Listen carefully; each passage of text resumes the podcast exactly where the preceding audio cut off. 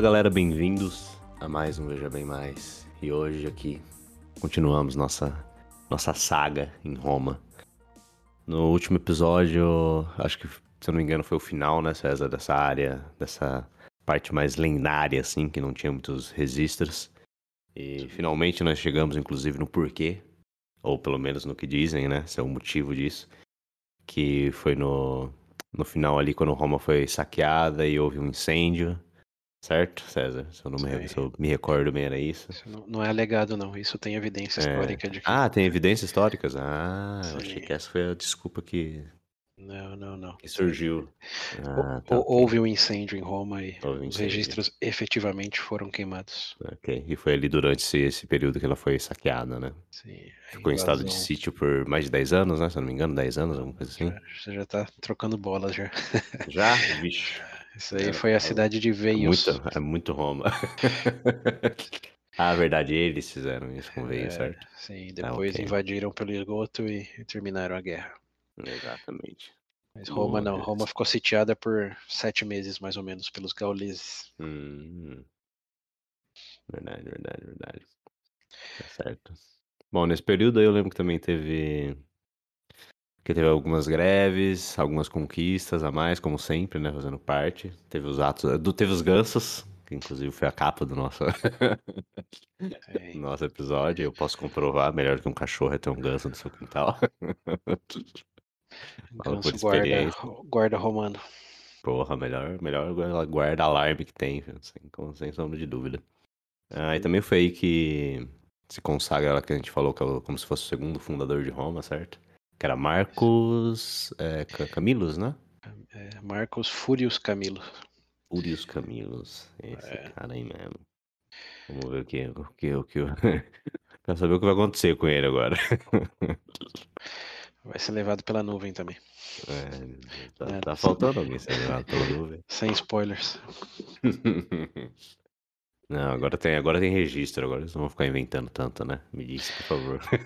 É, esse é um bom ponto, porque apesar de ter registros, são registros de romanos contando as as- a história de Roma. Então, mesmo que haja maior diversidade de registro, isso não garante veracidade dos mesmos. Hum, Ainda tem, tem muito mito, muita lenda na história. A diferença é que tem mais fontes primárias aí para o que está sendo dito. Sim.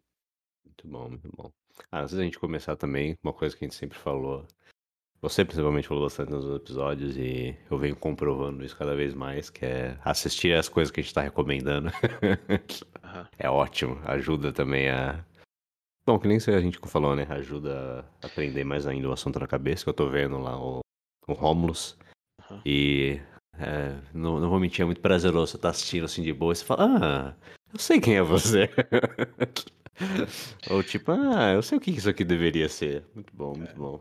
A série faz. dessa mu- série, eh, dá, dá para principalmente saber o que eles não estão dizendo, mas você sabe que é a versão ortodoxa, É, assim dizer, exato, história. exatamente, exato. Você, você entende as referências aí. Você tá o tempo inteiro que nem o Capitão América, sabe? Capitão Você, ah, América. entendi, entendi a referência. É, pô, Ah, o meme clássico dele. Sim, sim, sim, sim. Então, Sim, é muito bom. Mas é o muito Coriolano bom. você não conseguiu ver ainda, né? O filme.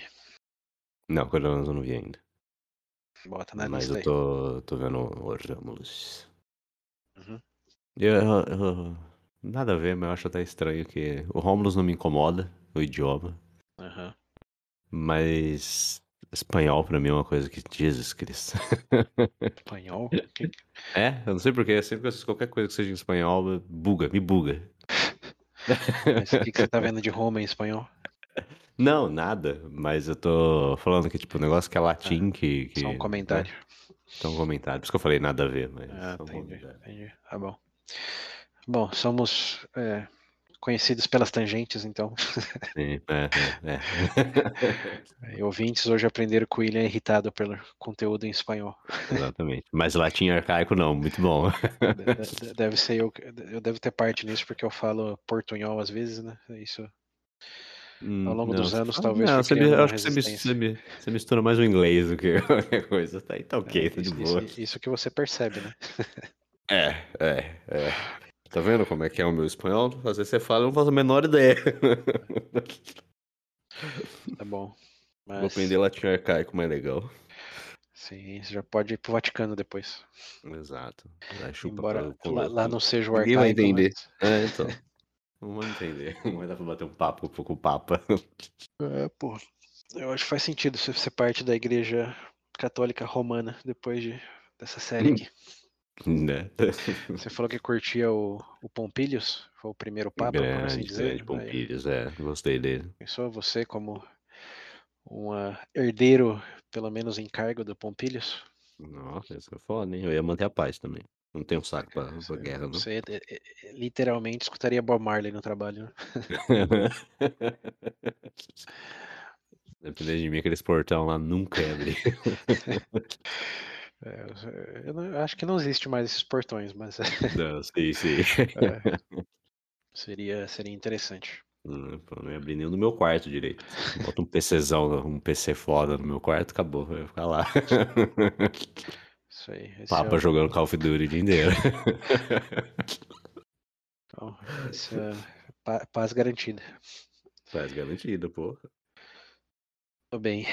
Bom, Bom por falando, por, falando em, em cenários, e simulações e, e paz, uhum. é, preciso fazer as pazes aqui com alguns erros cometidos no último episódio. Como a gente também falou, muita, muita coisa, não somos historiadores nem nada parecido, então às vezes isso é, é bom lembrar os ouvintes, né? Que aqui a gente não, não tem um, é um, um, como que chama? Um teleprompt, não tem um script. Sim, exato. É, quando, quando, você pega para escutar episódios sobre história, a maioria, pelo menos que eu tive contato, é uma pessoa falando. E uhum. essa pessoa está seguindo ali um texto que provavelmente foi revisado várias vezes é, e depois gravado, editado, enfim. Essa é a dinâmica de, no meu caso, 100% dos podcasts sobre história que eu, que eu escuto. Uhum. É, então, o nosso aqui, que é uma conversa, é, realmente é mais suscetível a esses tipos de erros, de, de, confundir, trocar as coisas, omitir outras, porque é uma conversa, pô. E assim como espero seja o caso dos ouvintes, ninguém leva um texto para uma conversa, né? Então é. Ela começa a bater um papo, tira um caderninho do bolso, não, calma aí. É, eu, tenho, eu, tenho, aqui, eu, como tô, eu já citei também, né, umas anotações, mas são bullet points, assim, são coisas que eu quero garantir que esteja na conversa, mas uma vez que a conversa começa a fluir, às vezes é, eles aparecem, às vezes não. Às vezes eu me dou conta depois, como foi o caso lá do, do Camilo desaparecendo no final do último episódio. É, então peço paciência e compreensão dos ouvintes aí, porque a dinâmica aqui é de uma conversa e como todo mundo que já teve alguma conversa sabe, é, os fatos às vezes se misturam, Sim, se distorcem. Perdem. É, e é, é normal. O que eu quero garantir é, é, que realmente erros e omissões assim mais importantes sejam endereçadas ou na descrição dos episódios, se provavelmente ninguém lê, mas quem uhum. escuta o episódio, se for lá na descrição, é, às vezes eu coloco umas erratas lá, do, dos fatos mais importantes. Sim. E no começo de cada novo episódio, tudo que for é, mais relevante assim, eu quero quero tratar antes de começar a nova, o novo capítulo. Então, nessa nessa nota, é, tem alguns pontos aqui que eu notei do de erros e omissões do último. E o primeiro, é, de um comentário que a gente fez de que a Era dos Mitos tinha terminado. que, bom, esquecemos de talvez o maior mito de todos, né? Ainda está para acontecer. É, agora, mais ou menos, estamos em 400 anos, agora antes de Cristo, e o maior uhum. mito de uhum. todos acontece 400 anos depois disso. que é o próprio divisor do, dos tempos aí. Sim.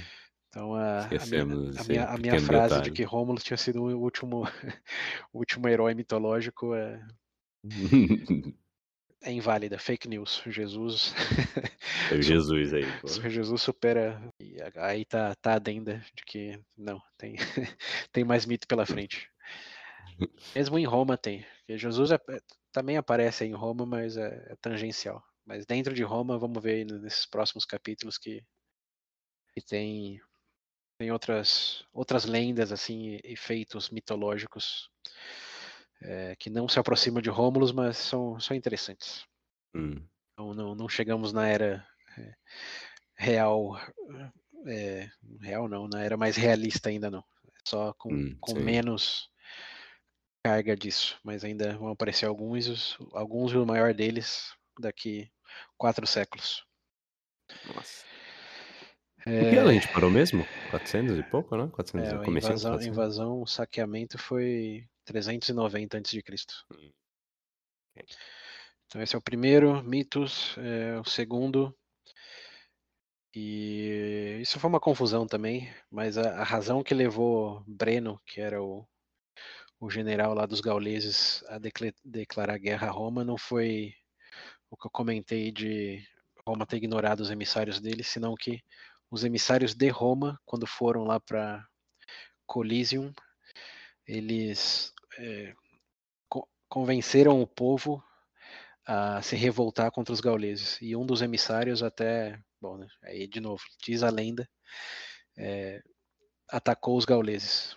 Então, o emissário, que em teoria é um símbolo da paz, né, de um, é um mensageiro hum. apenas, hum. levantou Sim. arma contra, bom, primeiro incitou o, o povo de Coliseum ali a se revoltar, e depois levantou armas junto com esse povo contra os gauleses. Então feriu aí todas as tradições de neutralidade.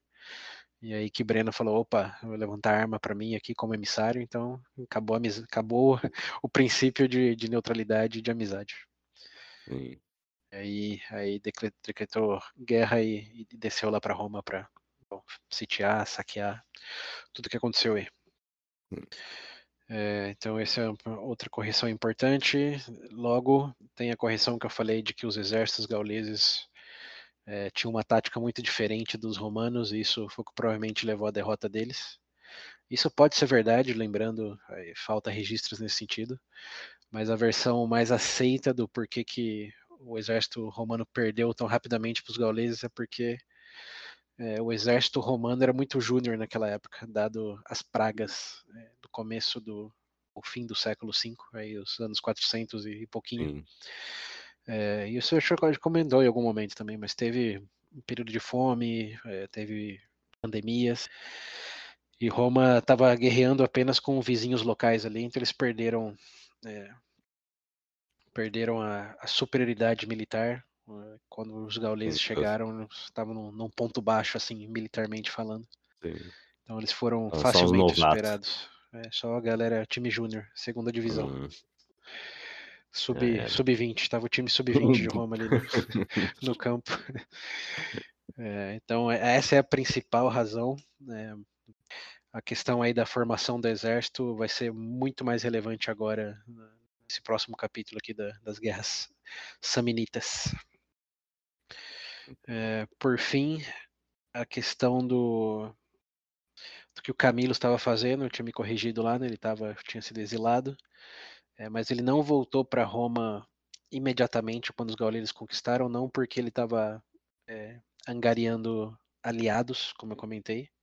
Na verdade estava também, mas não só por isso, senão porque, como eu, eu tinha falado, os gauleses, é, quando chegaram na cidadela e não conseguiram né, conquistar a cidadela, eles dividiram o exército e a, metade do exército foi conseguir recursos, coisa para comer principalmente. Então tinha uma parte ali fazendo sítio na cidadela e outra parte estava dispersa é, acumulando recursos para trazer para soldado os soldados que estavam fazendo sítio ali.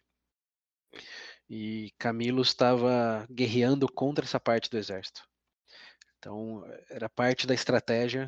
Se tem uma parte do seu exército sitiando a cidade, outra parte indo buscar comida, se você destrói a parte que está indo buscar comida, você está não só diminuindo o número de soldados, mas também afetando a capacidade desse que ficou de continuar ali, dado que ninguém está levando comida para eles. Então, é, ele ficou ali desses sete meses, a maior parte do tempo dele, ou todo o tempo dele, né, foi é, lutando contra essas células aí do, do exército que estavam acumulando recursos. E isso, aí sim, já seguindo a lenda, foi é, o porquê que ele chegou no momento lá da divisão do, do ouro, e o porquê que segundo os próprios romanos, ele conseguiu derrotar todo o exército do Breno uma vez lá, porque já era um exército menor, é um exército basicamente faminto. A versão dos gregos, que tem menos interesse na, na dramatização, é de que o Breno só pegou ouro e sumiu para o norte. É. Mas, de todas formas, é, Camilos apareceu sete meses depois e é, aí que começa essa nova fase de Roma, tendo ele pessoalmente derrotado o exército do Breno ou não. Ele né que falou que Roma ia precisar dele. É, se Roma estivesse errada sobre ele, eles iam precisar dele. Né? Sim, sim. Quando ele foi exilado, ele disse ao sair dos portões que é, Roma seria punida se ele fosse realmente inocente. Uhum. E um dia voltaria a precisar da ajuda dele. E isso também drama puro, né? Mas uhum. é, é, é, é, parte da lenda. Também essas são as correções aí mais importantes e ah, teve uma omissão que, que também é importante, que é além dos gansos, é, quer dizer, os gansos foram os principais heróis aí do, de alertar o que estava, uhum. mas não foram eles quem defenderam a cidadela uma vez que os os gauleses começaram a tentativa. Isso foi o, o exército que estava ali, o pelotão que estava ali na cidadela, e um pelotão comandado pelo general Manlius. Ele. Manlius. Manlius, é. Ele foi. Eu estou falando em latim, obviamente, né? Não... Uhum. Malius em português, não faço ideia. Mas o, o ponto é, ele coordenou ali ó, a defesa. Alegadamente cortou as mãos do Gausleses tentando escalar ali o, o, muro da cidadela e virou um herói por ter efetivamente é, bom, defendido o que tinha sobrado da cidade, né? onde estavam hum. os senadores, o, os patrícios, é, a plebe que ainda não tinha fugido, como que sobrava de Roma estava ali e ele foi o comandante da efetiva defesa contra a tentativa dos gauleses aí. Então ele era meio que um, bom, virou um herói naquele momento, um, salvador de Roma, embora o crédito de segundo fundador tenha ido para o Camillus por ter chegado ali no, no momento é, ideal na versão romana e por mais importantemente ter ajudado a reconstruir Roma. Então aí é, chegamos finalmente no, no novo capítulo, como terminamos nessa parte. Camilo chegou, pode ser que defende, é, derrotou os gauleses, pode ser que não, mas chegou no momento em que tinha que começar de novo e a maior decisão a ser feita ali era de continuar naquele lugar, mesmo com é, o saqueamento, o incêndio, etc. Ou se ir para Veios, que estava do lado, lembrando, 16 quilômetros algo assim, 16 milhas. E é, lembrando que, que Roma tinha realmente dizimado a cidade. Então tinha casas vazias ali, tinha os campos, é, os gauleses não, não, não tinham ficado lá. Então era um lugar meio que só faltava o cartaz de bem-vindos. Estava vazio e tudo, tudo pronto. Então existia um grande debate ali de se o que sobrou iria para Veios ou se ia recomeçar tudo ali em Roma e um auspício dos deuses foi de que enquanto o Senado discutia isso, é, o exército do Camilo estava marchando por ali e um, estava direcionando a marcha ali e gritou é, frear aqui ou paramos aqui.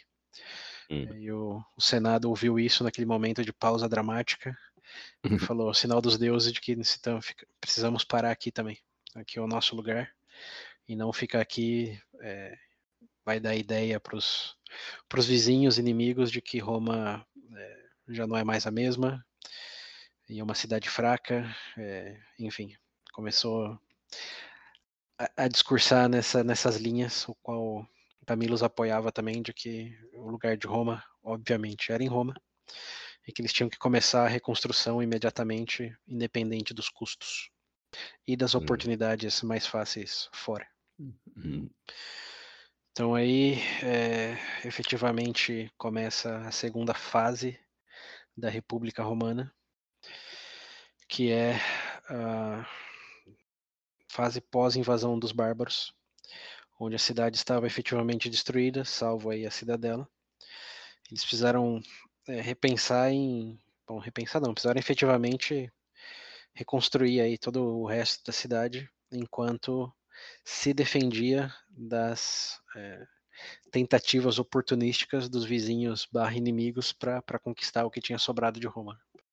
Sim. Esse é, acho que é bem intuitivo. Se você está no, no momento de fraqueza, é, todo mundo que estava suspeito já das intenções e, e papel de Roma na, naquela área, como os latinos, os volscos e, e outros, viram aquilo como o momento ideal para mitigar esse problema, digamos.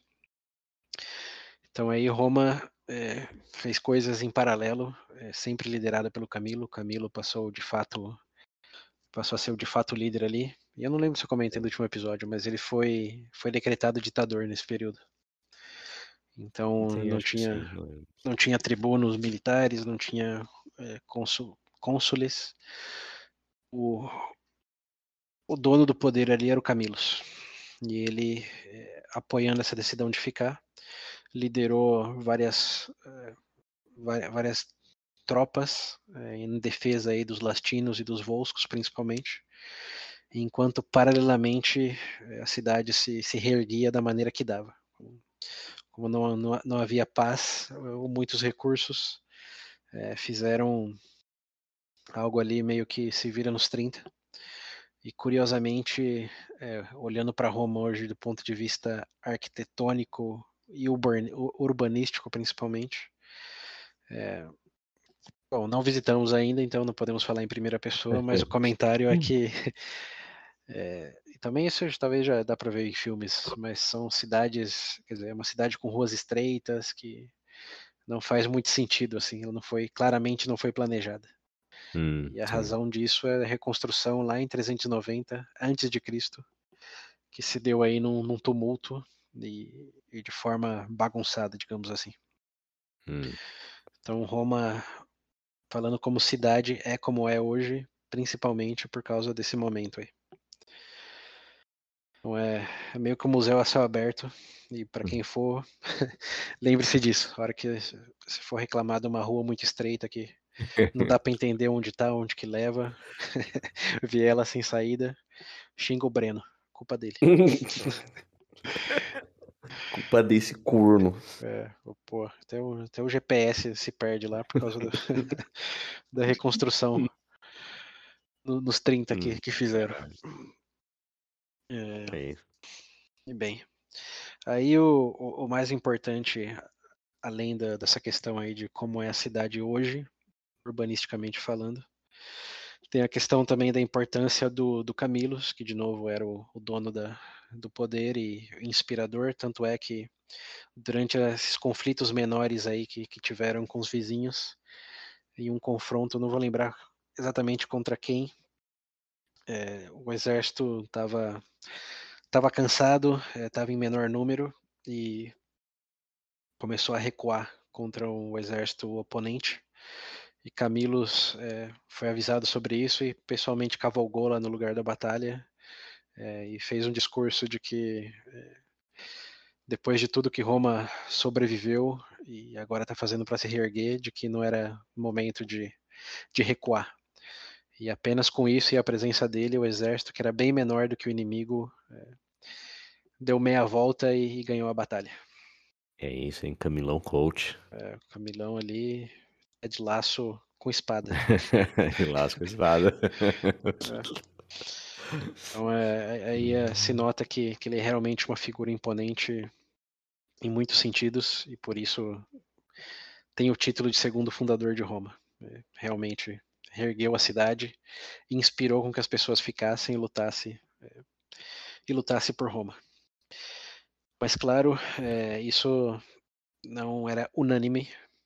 Ele tinha inimigos, é, principalmente o comandador aí da, da defesa contra os gauleses, alertada pelos granços, que é o Menlius. O Menlius também se via ali como o salvador de Roma, mas não tinha muito crédito, nem ninguém dava muita bola para ele. Hum. Então ele alegava que o, que o Camillus era um, um fanfarrão, que era um. Hum. É, qual que é um, um. Não é pilantra, mas quem. Qual é o nome da palavra de quem faz mágica, mas não faz um fajuto? Fajuto? É. É, É, bom, não fajuto é uma tô. boa palavra. É, que ele, ele tinha só chegado na, na hora certa, mas que ele não tinha feito efetivamente nada Hum, para salvar Roma e o segundo fundador, que Manlius era tão ou mais importante do que ele, porque assim defendeu a, a cidadela ali, o que tinha sobrado da, da cidade romana. Então ele começou a fazer alegações contra o Camillus e começou a pagar, pagar não, começou a, a se aproximar do, do, do- do- da, da plebe, eh, tentando ganhar esse reconhecimento que ele queria. E aí entra um elemento novo, novo não, é um elemento velho, mas novo nesse contexto, que é o das dívidas. Que, Hum. obviamente, reconstruir a cidade implica em comprar coisas e Uhum. Usar recursos, e a plebe nunca teve nada disso. Então, dado a determinação de não ir para Veios, onde já estava tudo pronto, e reconstruir ali, eh, a ma- maior parte da população teve que pegar empréstimo de, eh, dos patrícios, que obviamente tinham os recursos ainda bem resguardados e protegidos. Lá vem alguém querendo pegar a filha do outro de novo. É quase isso. Mas existia um momento de, de muita dívida ali, eh, principalmente da parte da plebe, que também estava lutando contra essas invasões aí, a tentativa de invasões dos vizinhos.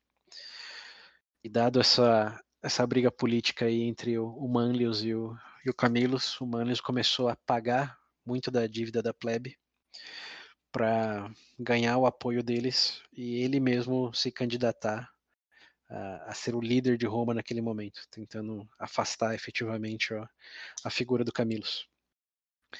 Claro que os patrícios não gostaram nada disso, porque viam como uma tentativa de, eh, de ter um poder não legítimo e conseguir Uhum. isso com atitudes populistas. Lembra do outro cara que tinha pagado trigo para as pessoas e foi executado? Hum. Ele estava, o Manly estava fazendo quase isso.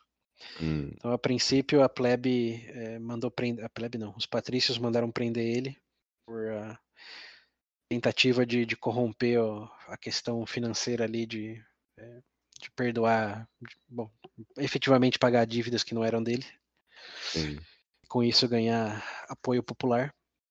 Mas diferente do, do senhor do, do trigo lá, o Manlio sim eh, compareceu ao julgamento e nesse julgamento teve um protesto popular, que ele efetivamente não tinha feito nada errado. Então eles o, o soltaram, eh, mas com isso Manlius viu que eh, tinha o apoio do povo efetivamente e começou a ativamente planejar um, eh, um golpe de Estado, por assim dizer. Hum. E quando a- os patrícios se inteiraram disso, eles voltaram a prender ele, mas aí sim com acusação de sedição, não de manipulação financeira. E levaram ele a um julgamento público ali na eh, Campus Martis, onde a plebe tinha, tinha se exilado durante as greves lá do, do século V. E esse foi um julgamento bem típico de filme, no qual Manlius eh, mostrou frustração do, do que estava acontecendo com ele depois de ele ter salvado a cidade, Sim. como apontou para o lugar onde ele matou os gauleses, mostrou as cicatrizes e disse como pode fazer isso comigo. E a plebe começou a se revoltar. E os patrícios tiveram uma ideia de, em vez de seguir o julgamento, de interrompê-lo e mudar o lugar. Não ali do meio do povão, senão que para um, um lugar mais afastado. É, bom. Sim, aí começou a estratégia jurídica do. É, não, não, não o que está sendo julgado, mas onde está sendo julgado. Tem que ser campo, campo neutro. Uhum. E nesse outro campo neutro, aí já com um círculo menor de pessoas, foram apresentadas evidências bastante satisfatórias de que efetivamente ele estava tentando né, dar um golpe de Estado e ele virar o líder de, de Roma é, através aí de atitudes populistas. E ele foi condenado, aqui eu não sei se unanimamente, mas foi, foi condenado foi condenado à morte pela tentativa de, eh, de, de sedição, ou acusação de sedição. E a morte naquela época era efetiva, não é que ele cumpria uma pena na prisão e era executado na cadeira elétrica. Sim. Ele aí, simplesmente. meu amigo. Hum, facada no bucho. É, no, no- no caso dele, eles arremessaram ele da, da, da rocha Trapeia. Lembra da roca Trapeia? A rocha Trapeia? Uma das. Da, da, das sete lá, não, né? Não, não, esse é Ah, não, isso era os morros, É, esquece. Tra- era um monte. Trapeia era, foi a primeira, foi a Sabina que abriu os portões pro, pro exército sabino invadir Roma, lá na época do Rômulus, depois da, do sequestro Ah, das sim. Sabinas. E ela que pediu os braceletes de ouro e levou centenas dele, né, deles na cabeça. Toma aqui seu ouro. E aí o lugar que ela morreu ficou conhecido como Rocha Trapeia, que até Sim, hoje é sim. um lugar turístico em Roma. Olha só. E arremessaram ele de lá. Arremessaram ele da, da Rocha Trapeia, que estava do lado da, da cidadela. Ele morreu do lado do lugar que, que salvou, ironicamente. É, E- bom, começou bem. É, aí estamos no, no renascimento de Roma, já matando seus heróis. Há controvérsias de que se ele é um herói genuíno, realmente estava tentando manipular tudo ali a favor dele, né? A condenação foi mais nessa segunda alternativa. Mas o ponto é, ele morreu e a plebe ficou bastante puta com isso. E começou a fazer demandas para perdoar dívidas, para fazer Hum. melhor eh, redistribuição de, de, de terras. É a famosa reforma agrícola. Sim. E começaram a demandar mais e mais do, do que eles tinham sido prometidos e ficaram na cidade para ter. Então, nesse meio tempo, eh, aparece um senhor chamado Marcos Fábios Augustus, que é um patrício, porém, um patrício que tem uma filha casada com outro patrício e uma filha casada com um plebeu. Porque lembrando, Sim. isso tinha sido lá depois das Doze Tábuas, um- uma nota de rodapé que os plebeus tinham notado e lutado contra. Como que vai proibir casamento entre patrício e plebeu? Hum, Então, depois de, de um tempo, eles conseguiram reverter essa cláusula. E a materialização disso já tinha se dado aí nessa época. Então, tinha patrícios com casados com plebeus, ou enfim, vice-versa. E nesse caso, é, o- a filha que estava casada com o plebeu, que era um plebeu chamado Lacinius, ela reclamou com o pai de que a outra filha tinha muito mais honras e, privilégios do que ela, que nunca teria a mesma coisa por ser casado com um plebeu. Como, por exemplo, é, ter um plebeu num, num alto cargo do governo. Então o pai aí ficou frustrado com essa tristeza da filha e prometeu a ela que, que sim, ela teria os mesmos privilégios da outra filha. Que não era porque ela era casada com um plebeu que, que as coisas iam ficar desse jeito. Aí, em outro momento de Lá drama, de drama familiar, é, o Fábio começou a trabalhar com esse Lacínios, que era o genro, genro, né? É O marido da, da filha. é, isso. E, e junto eles começaram a armar um ataque político para forçar o Senado romano a voltar à questão da, dos dois cônsules, porque lembrando, nesse momento ainda tribunos da, da plebe, que tinha. Tribuno da plebe não, eram os tribunos militares. Lembrando, tinha dois consulares, e aí com a demanda da plebe de ter um tribuno da plebe, eles conseguiram reestruturar eh, esse poder maior, por assim dizer, em dois cônsules que necessariamente eram patrícios para tribunos militares, eh, que eram entre 6 e 8, ou 6 e 10, e podia algum deles eh, serem da plebe, mas era um poder que ficava diluído e efetivamente eh, não fazia muito. Foi uma, uma maneira de deixar a plebe, digamos, no canto deles, embora com a ilusão de que eles já tinham poder. Eles podiam ter os tribunos militares, mas era necessariamente menos. Então, efetivamente, os patrícios ainda tinham controle do, do governo. E tudo isso aconteceu aí até esse renascimento de Roma, eh, no qual Camilus era o tribuno da plebe, quer dizer, era o tribuno militar, depois virou ditador. Ainda era ditador nesse meio tempo, mas aí com a, com a confabula, confabulação do, do Lacínios e do Fábios, eh, eles demandaram que voltasse a, a estrutura consular. Então, em vez de ter tribunos militares, vou voltar a ter dois cônsules. E o uhum. pedido deles foi que um desses cônsules é, pudesse ser é, da plebe. Lembrando, antes não podia, porque tinha é, características religiosas muito importantes, que só os patrícios, que eram das famílias reconhecidas pela Igreja do Estado, e Igreja é um termo anacrônico, é, podiam cumprir, como os rituais, é, toda a questão aí do, dos algouros. Então, depois da invasão do, dos bárbaros e todo esse quase meio século aí, entendo que a religião pesou um pouco menos e com esse trabalho aí do Fábio e do Lacino, eles conseguiram é, passar essa essa nova lei aí de que um dos tribunos podia ser da plebe, não tinha que ser ainda. Como estava aberto, alguém da plebe podia se candidatar uh, ao título de, de cônsul, que era o mais hum. importante de, de Roma. Okay. Então isso foi, é, bom, foi, foi uma briga que incluso é, esse Lacínios virou um tribuno da plebe, e lembrando, o tribuno da plebe podia vetar tudo que era decisão do, do Senado, e ele efetivamente fez isso até passar essa lei aí de, de que um do, dos cônsules poderia ser, ser da plebe.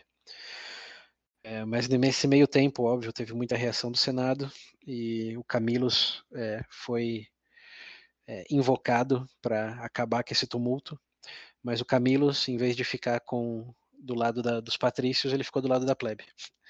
E disse que sim, é, que Roma tinha que ficar mais unida e que isso ia dar um equilíbrio maior para a cidade é, se não tivesse brigas internas. Então teve algumas coisinhas no meio aí que não vale a pena entrar em detalhe, mas eventualmente o Camillus, como ditador, decretou que, que sim, é, a partir daquele momento eram dois cônsules, um patrício e o outro podia ser da plebe. E após ter feito essa decisão, ele resignou do cargo. Podia de... ser, mas não, não precisava ser, né? Não é, necessariamente ser. tinha que ser. Né? Exato. Isso foi em 367 a.C. Então, mais ou menos 20 anos depois da, da invasão dos gauleses aí. É. Foi quando teve esse momento histórico aí. Histórico num sentido forte, porque uhum. você tem a questão de Roma já ser uma república, tem a questão de já ter uma estrutura, digamos, democrática, entre aspas, aí, de, de eleição, é, de senadores, de representantes da plebe, enfim, já, já era um, um lugar bem diferenciado. E nesse momento eles se diferenciaram mais ainda ao dar o, um direito ao poder, ao maior poder ali da, da cidade, alguém da plebe, que não era descendente uhum. da, das famílias originais, que não era de recursos, como eles uhum. efetivamente democratizaram no sentido mais assim afinco da palavra. Mas quem política. escolhia os cônsuls ainda não eram os patrícios? É, tinha a eleição da, é, das comitas, lembra? Comita Centuriata, Comita sim, sim. XPTO, como as, as eleições eram divididas ali por, pelas suas classes e dependendo do, do candidato, tinha o maior apoio de, de diversas classes. Então, os patrícios, óbvio, sempre iam tentar defender a própria classe, mas nesse caso, lembrando, os casamentos entre as classes já estava liberado. Então, começou a ficar mais cinzento, assim, de o que, que é realmente só peble, o que, que é, é, é mesclado, o que, que é só patrício. Hum. Então, isso facilitou um pouco essa questão, mas a principal divisão ali é que Antes plebe não podia exercer esse cargo e agora era possível. E okay. efetivamente é, passaram a, a, ter esse título. O primeiros, é, primeiro cônsul que veio da plebe era um amigo desse Lacínios, que era o Sextus alguma coisa. Só anotei o Sexto aqui como nome. Uhum. E ele é, efetivamente regulou a questão das dívidas, tipo, colocando um limite no, na questão dos juros, e também estabeleceu que para a divisão das terras, é, ninguém em Roma podia ter certa é, mais do que certa quantidade. Ele botou um teto na, na questão de divisão das terras. Era muito claro que os patrícios, como tinha que dividir, sei lá, um terreno de mil hectares para falar qualquer coisa, e os patrícios ficavam com 800 hectares com 80% de tudo. Ele falou: ó, nenhuma família, nenhuma gens ou gente pode ter é mais do que, sei lá, 10% do que vai ser distribuído. Não tem os números exatos, mas a intenção foi essa. Ninguém pode ter mais do que esse teto aqui de, de terra é, ganha pelo exército romano. Sim. E isso, obviamente, foi um, um excelente, uma excelente conquista aí para a plebe. Embora, ironicamente, passado alguns anos, o Lacínios, que lembrando era o genro lá do Fábio e casado com a filha Patrícia, ele foi julgado é, e condenado por ter mais terras do que o sexo determinou que poderia ter. Hum. Poderia ser o caso. Então, aí, mais uma vez, quem, quem fez a lei foi o primeiro a descumprir a lei. A quebrar, que beleza. Dando mas, exemplo, né, pô? É, mas isso aí é, é draminha. Sim. Curiosidades aí de, de ironias da, de, de governo, mas o, o ponto principal é desde a invasão do, dos gauleses até esse ano aí, 367, e um pouco depois, como 342, passaram a lei de que dos dois cônsules, um precisava ser plebe, esse é um momento importante também. Hum. É, Roma passou por um período de redemocratização, de reestruturação interna, é, realmente se reconstruiu, se fortaleceu e internamente garantiu um equilíbrio muito maior aí, entre patrícios, plebe, é, realmente foi um momento fênix, assim, esses 60, 60 não, 40, é, 40, 50 anos desde a invasão. Eles não só reconstruíram a cidade, mas se reconstruíram politicamente, dando muito mais poder à plebe e trazendo um, um maior equilíbrio aí ao, aos interesses. Porque lembrando antes existia aquele ah, a plebe vai lutar pelos patrícios para que eles tenham a terra, para que eles é, depois endividem a plebe e façam deles escravos, como existia esse conflito interno muito grande. E com esta reestruturação, na qual Camilos também foi essencial, eles deixaram de ter isso. Então, com uma coesão interna muito maior aí, é, e com muito mais força é, para ter Roma como uma, uma, unidade e não como uma casa dividida. Uhum. Então, esse é, é, o que resume aí é, esses 40, 50 anos desde a invasão do, dos gauleses. gauleses. Roma renasce. Construção, hein? Sim. Renasce mais forte, com a plebe muito mais no controle, com a possibilidade de estar no uhum, controle. Óbvio que ainda os recursos eram do lado dos patrícios, então mesmo que a plebe tinha que é, tinha que fazer parte de certos cargos, sempre existia a questão de, de, de lobby, digamos assim, para uhum. que os patrícios tivessem maior representatividade no, nas partes adjacentes ali do, dos cargos. Então, tretas ainda, ainda existem, mas bem menores do que antes da invasão dos gauleses. É, e não só para a questão aí de, de cônsules, também tem em 356 é, foi decretado que um plebeu também podia ser ditador, antes não. Hum. Em 500 e 351, eles também conseguiram o direito a ser censor. Lembra do cargo de censor? Censor, o que que fazia mesmo? Censor era o que ficava responsável pelos censos, que foi implementado lá pelo Curupira. Hum. E também por determinar quem podia ser eleito é, para cada cargo. Quem podia ser eleito senador, quem podia ser eleito cônsul. Sim, o que fazia a varredura ali de quem é quem na cidade. Sim, ok. E dava as bênçãos, né? Então, hum. era tão, é, tão importante quanto cônsule, de certo ponto de vista, porque era quem determinava quem podia ser cônsul. Então, sim, sim. era um poder é, grande que a plebe também teve, conquistou aí ó, o direito de, de exercer. E curiosamente teve uma pessoa que conseguiu seus três. Caraca. É, era o Marcos alguma coisa, não lembro, não anotei o nome aqui, mas ele foi foi cônsul, ditador e censor, e era um, ple, era um plebeu. Olha, aí sim. É. Esse aí foi orgulho da família. foi, esse... Lembrando, relembrando Curupira lá, que era um, um escravo é, liberto então... e virou rei de, virou rei de Roma.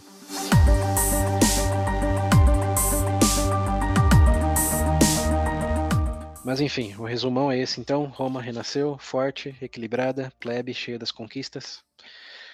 E agora começa é, uma segunda parte aí da, da, do renascimento de Roma. Que por enquanto eles estavam ali dentro do, do perímetro deles, só se defendendo de tentativas de invasão, mas nada com viés expansivo. E a partir de agora, é, Roma vai deixar de olhar tanto internamente, passar, um, passar a olhar um pouco mais externamente. Hum. E é o um momento, as próximas décadas, é, onde Roma sai ali do, do pontinho no, no centro da, da península italiana para em vou dizer ao redor de 150, 200 anos, é, conquistar efetivamente toda a península, de norte a sul. É, então... Arrumou a casa, agora é hora de conquistar mais espaço. Agora que arrumou a casa, é hora de expandir, expandir o terreno para construir mais casa. Então agora entramos num, num, segundo período, que é o período das guerras samnitas. Samnitas. É, e não é uma guerra, são três guerras. Nossa E senhora. tem um interlúdio de uma guerra no meio dessas três guerras. E será o nosso foco aqui pelos próximos minutos.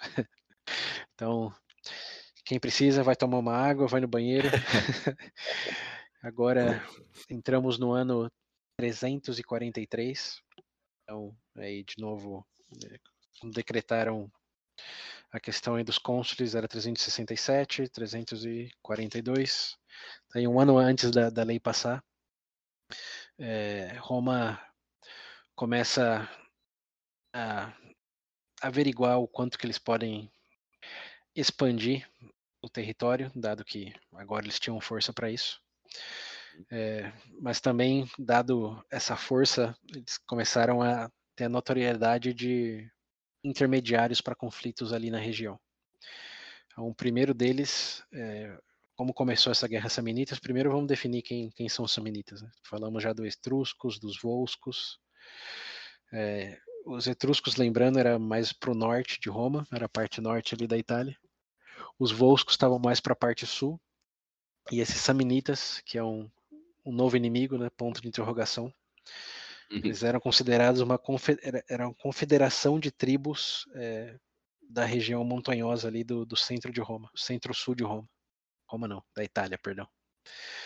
Então era, era um povo chamado é, povo dos montes, e eram várias tribos ali disseminadas numa grande região, que é o centro-sul da Itália, é, com uma confederação bastante forte ali, que eles sim estavam em um momento de, de expansão, e enquanto estavam em, em, guerra ali com a Magna Grécia, lembrando, Magna Grécia era efetivamente o sul da Itália e eram colônias gregas, eles começaram a olhar para o norte, que é onde estava Roma, e começaram a, a, se aventurar por ali também, mas eles não foram para Roma diretamente. É, o, o, o, que causou o primeiro conflito foi que eles foram para a região chamada Campanha. É, Campanha? Cam, Campanha.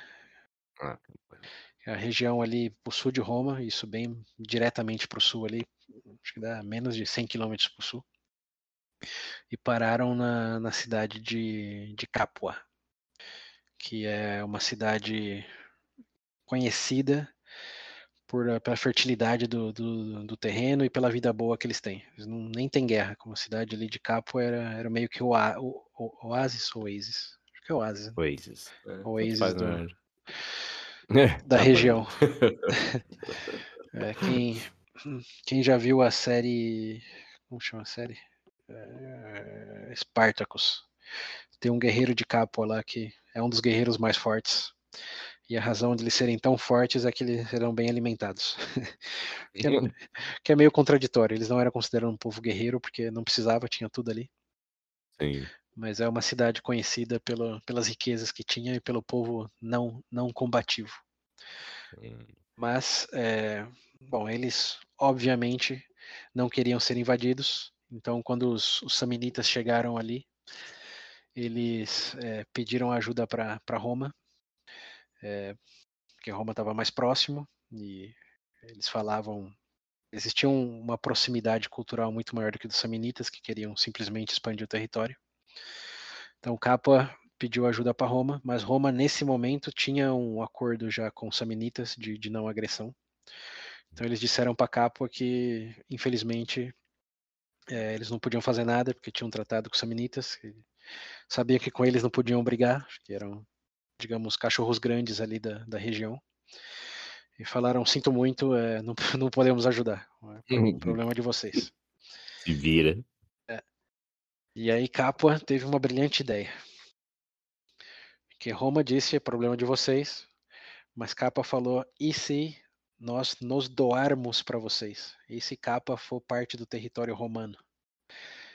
Aí será um problema hum. de vocês.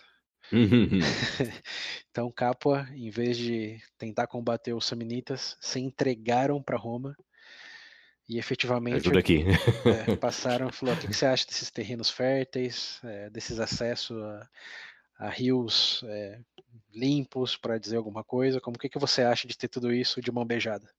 Assina aqui e seremos de vocês. Então, Agora vai lá, luta.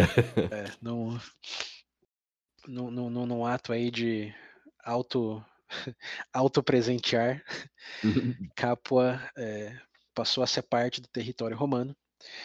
E aí Roma disse para os samnitas, desculpa aí, agora é, esse território é meu é, e vocês não, o nosso tratado diz vocês não podem invadir nosso território.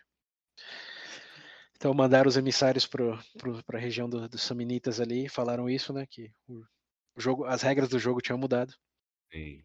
E os samnitas, claro, é, riram na cara dos emissários romanos e falaram: é, não, queremos invadir Capua, vamos invadir Capua. Frase para o qual os romanos responderam muito bem: é, violência, então. tá bom, não. É, foram vocês que fizeram isso. Né? Eles tentaram é. cordialmente explicar a situação. Mas como eles não deram bola, é, começou a primeira guerra. Primeira Guerra Samnita. Essa Primeira Samnita. Guerra começou em 343 e foi liderada por dois cônsules, é, um chamado Marcos Valérios Corvus e o outro é, Corsas, é, Publius Corsas, que é um descendente direto do, do, do, do Publicola. Lembra o Publicola? Publicola. Amigo do Sim, povo? Sim, lembro. Uhum. Ser um descendente, era parte da família Valéria é, do, do Publicola. É, não, perdão. O Marcos Valérios Corvos era descendente do Publicola. O outro cônsul ah. era alguma coisa Corsas, conhecido como Corsas. Ele não tem nada a ver com o Publicola. Ah, tá. Então, Marcos Valérios Corvos, descendente Publicola, e alguma coisa Corsas era o outro cônsul. É, esses então, dois que lideraram durante essa primeira guerra. Isso, eles foram, lembrando os cônsules, eles eram os, os generais também. Eles não ficavam só no Senado lá ditando regra ou decidindo coisas, eles efetivamente comandavam os exércitos de Roma. Por isso que tinha a questão dos tribunos militares antes, que era efetivamente a mesma coisa, só que aí voltou para dois em vez de dez. E, e, nesse caso, esses foram os dois escolhidos aí para a primeira grande batalha de Roma, é, depois da invasão dos gauleses. Então vamos começar pelo Marcos Valérios Corvos. Ele é, era uma figura bem conhecida pela família dele aí, mas o que deixou ele mais conhecido ainda é o, o fato do, ele, do nome dele não terminar no Valérios, senão que terminou no Corvus. Isso daí vem do, do fato de que é, diz a lenda, e voltando para as lendas, que hum. quando ele estava em uma campanha aí menor contra um resquício do, do, do, exército gaulês nas regiões norte, ele é, entrou em confronto direto em, em, um duelo com um soldado gaulês e antes de começar esse duelo um, um corvo pousou no, no ombro dele o que era um bom augúrio dos deuses, lembrando que Roma é cheia dos pássaros pousando, desde Rômulo e Rêmulo lá, que pousou seis em um e doze no outro. Hum. É, um, para eles era um sinal de que a vitória estava garantida. E com isso ele foi para cima do gaulês, que podemos imaginar na versão hollywoodiana tinha 2,20 metros, 200 quilos. É, provavelmente. é, e o, o pequenucho romano ali foi para cima e o corvo não foi, não fugiu né, nesse momento aí de, de glória. Hum. É, o corvo ficou do lado dele e é, atacou o gaulês, os olhos do, do, do gaulês. Ah, sim. É, e com isso ele conseguiu facilmente executar o Gaules aí. Porque foi ele mais o Corvo, não só ele. Olha. Então, ele, por isso ganhou esse nome. Por isso ganhou esse nome. O Marco, Márcio, Marcos Valérios Corvos. E ganharam a batalha. Depois disso também, né? O exército falou: os hum. deuses estão dos nossos lados, do, do, do, do nosso Perdemos, lado, e foram, foram para cima e, e, mataram os, os gauleses ali que tinham sobrado. Então, depois disso, ele virou Corvus e foi eleito cônsul aos 23 anos de idade, o cônsul mais jovem da, é, da cidade ali naquele momento. E outro feito interessante dele é que ele é, morreu aos 100 anos. Porra! É, foi um caso raro aí de, de longevidade na antiguidade. Veio mais que a rainha. É, durou mais. Um ano mais do que o, qual que era do marido da rainha lá? Philips, né? Que morreu com 99. Acho que é Philips. É. é um Corvus aí, figurinha carimbada na história romana. Começou já de forma meio mitológica. Eleito aos 23 anos como cônsul e viveu até os 100. Very good. Very good. Sim. E claro. Você viveu. Sim, e vai aparecer muitas vezes na história ainda. Esse é só o começo dele. Sim. E só, e só falando em começo, eu não, não comentei o que aconteceu com o Camilo, né? O Camilo se resignou lá, pediu demissão do, do cargo de ditador depois de determinar que um cônsul podia ser plebe. Hum, sim, manteve e... a tradição, então saiu. saiu e morreu de, na pandemia que teve na, Ei, naquela época. Covid. É, morreu do Covid do, do século IV. Então, só para não deixar não deixar aberto o que aconteceu com, com o Camilos, foi isso que aconteceu. Sim. Morreu morreu do Covid naquela época. Aposentou e morreu. Ah, é. ok.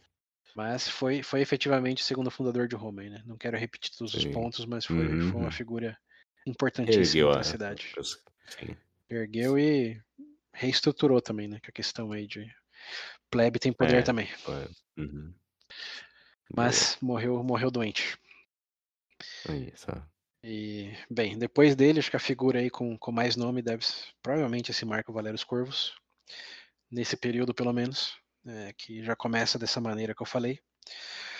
E agora entra na questão da batalha aí do, dos Samnitas. Então ele já era cônsul e o, o, par dele, o, o Corsas, é, não tem muito contexto, então estou imaginando que ele só estava ali, mas ele ganha certa notoriedade aqui no, no que vai acontecer agora.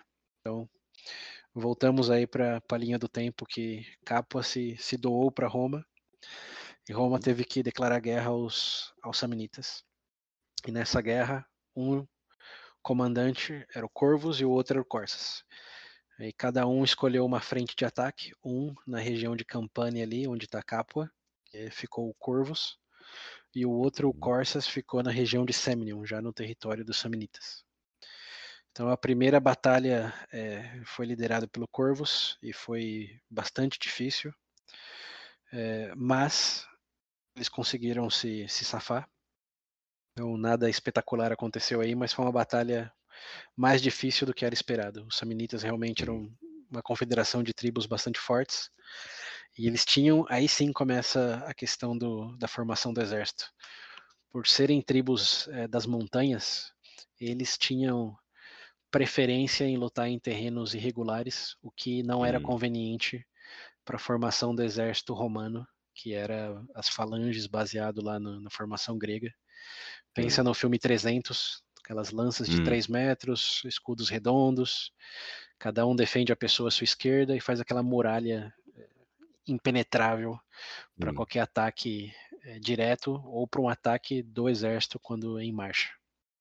Então pensa num bloco de, de lanças uhum. é, e escudos aí para proteção do, do, dos soldados. Mas é isso, é um bloco de, de pontas, basicamente, a formação da falange.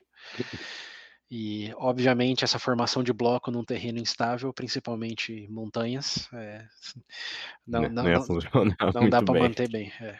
Então, aí, eh, por enquanto, eles não, não mudaram nada da formação, mas aí eles começam a perceber de que é uma, é uma é desvantagem forte. E é, por isso que, que essa batalha aí do Corvus se prova tão difícil. Eles começam a ver que é, não ia ser simplesmente uma batalha contra Veios lá, ou contra os Volscos, como... Porque é, é legal pensar nesse período como... Antes Roma estava brigando com os vizinhos. Agora está brigando a nível de estado já. Está falando os Samnitas e não é uma cidade vizinha, é, é uma região vizinha. Sim. Então foram de, é, sei lá, São Paulo contra Campinas para o estado de São Paulo contra o estado de Minas ou do Paraná. Foi, estamos falando nessa ordem de magnitude aí, a, a mudança dos conflitos.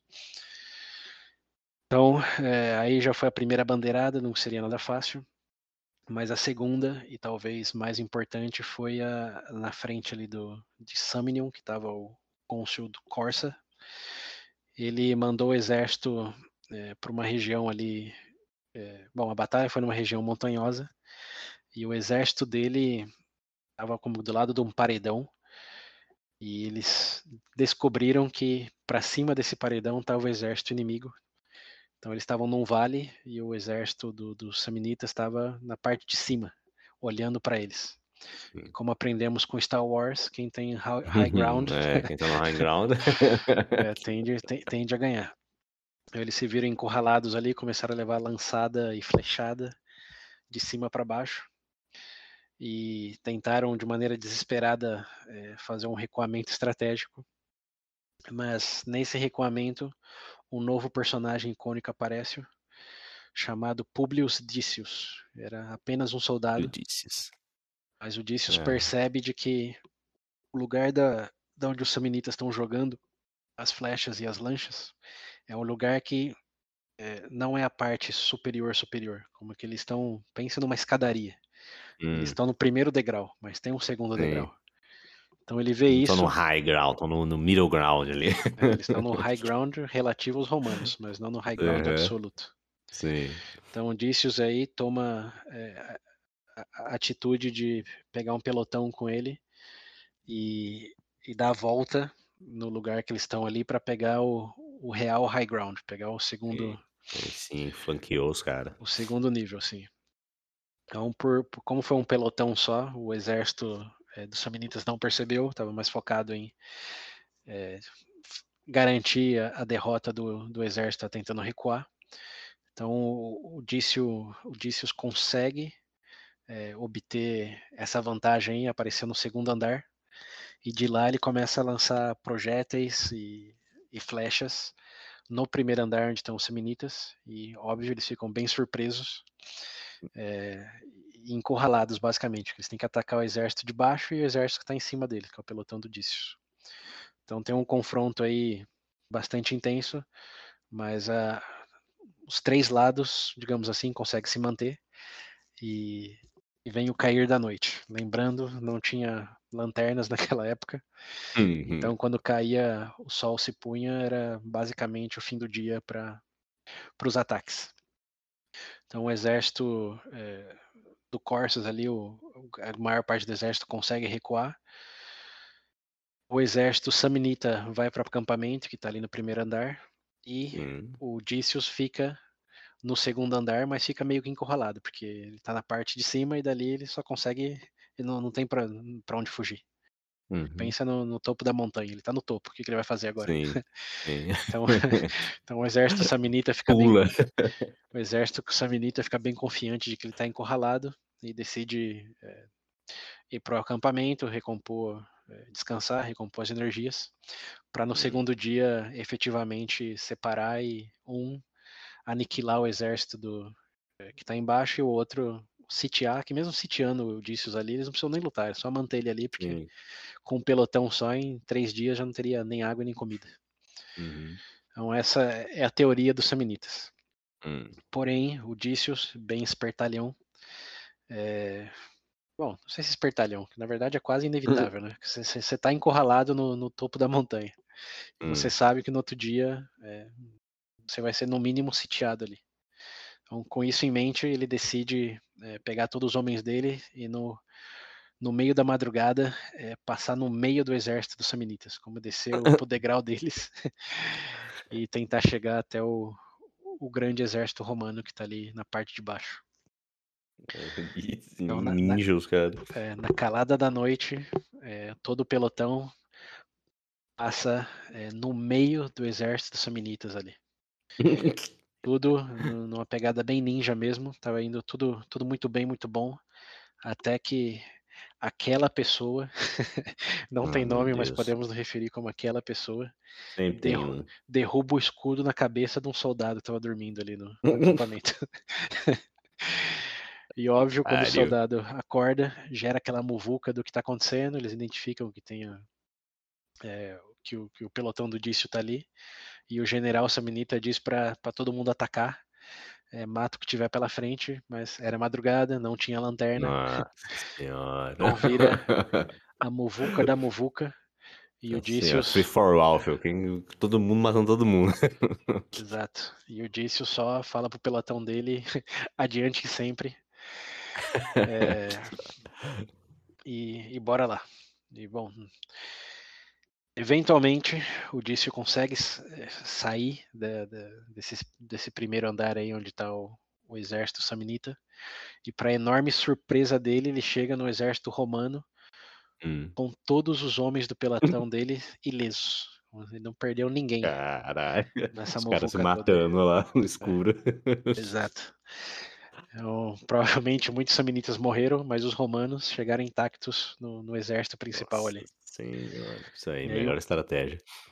E aí o Corsa é, vem da chegada do, do com todo o pelotão dele, é, começa a fazer um discurso e celebrar a, a fortaleza e honra, é, honra romana de fazer o impossível enquanto ele está discursando, o, o Dícios interrompe ele e fala: Não, peraí, antes de, de gritar glória, por que, que a gente não aproveita que eles estão numa muvuca e vamos atacar eles agora?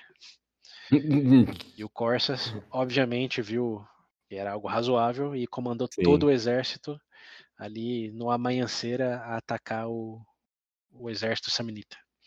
E como disse, os presumiu bem. Eles chegaram lá e eles ainda estavam bem perdidos, contando os mortos, Sim. amigos, sem nenhum tipo de organização. E basicamente foi, foi uma execução ali do exército saminita. Nossa Já estavam perdidos. Chegou Cagada. todo o exército de Roma.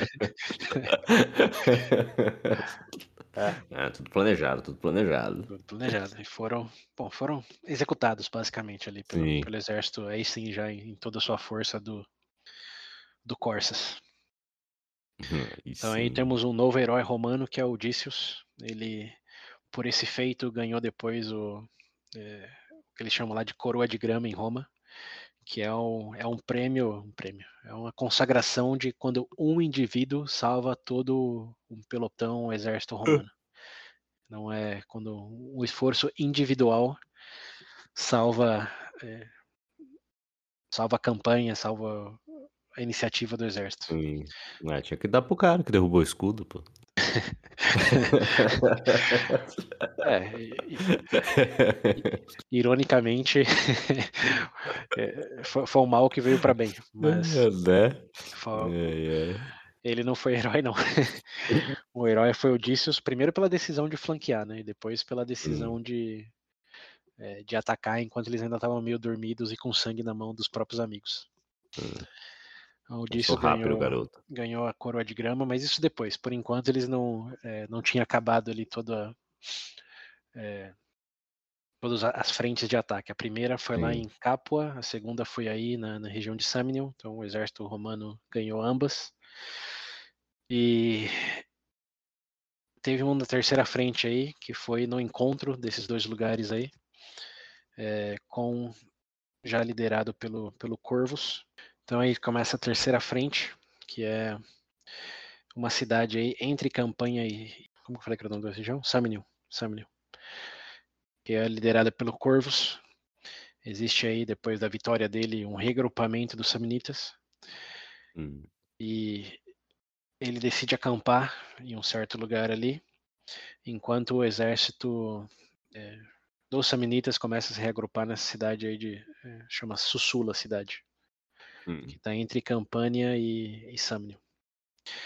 E aí o Corvus faz uma decisão interessante, que ele tem todo o exército dele ali, sabendo que o exército inimigo, grande exército inimigo está tá para frente.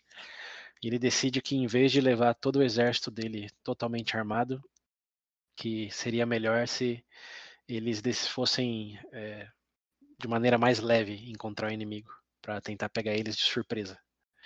Então, sabendo o tamanho do, do exército, eles calcularam que é, Samnium estava esperando, os Samnitas estavam esperando um contingente maior para chegar em certo tempo. Eles falaram, mas se nós deixar, se nós deixamos metade das coisas aqui, conseguimos correr para lá, é, vamos pegar eles de surpresa. Sim.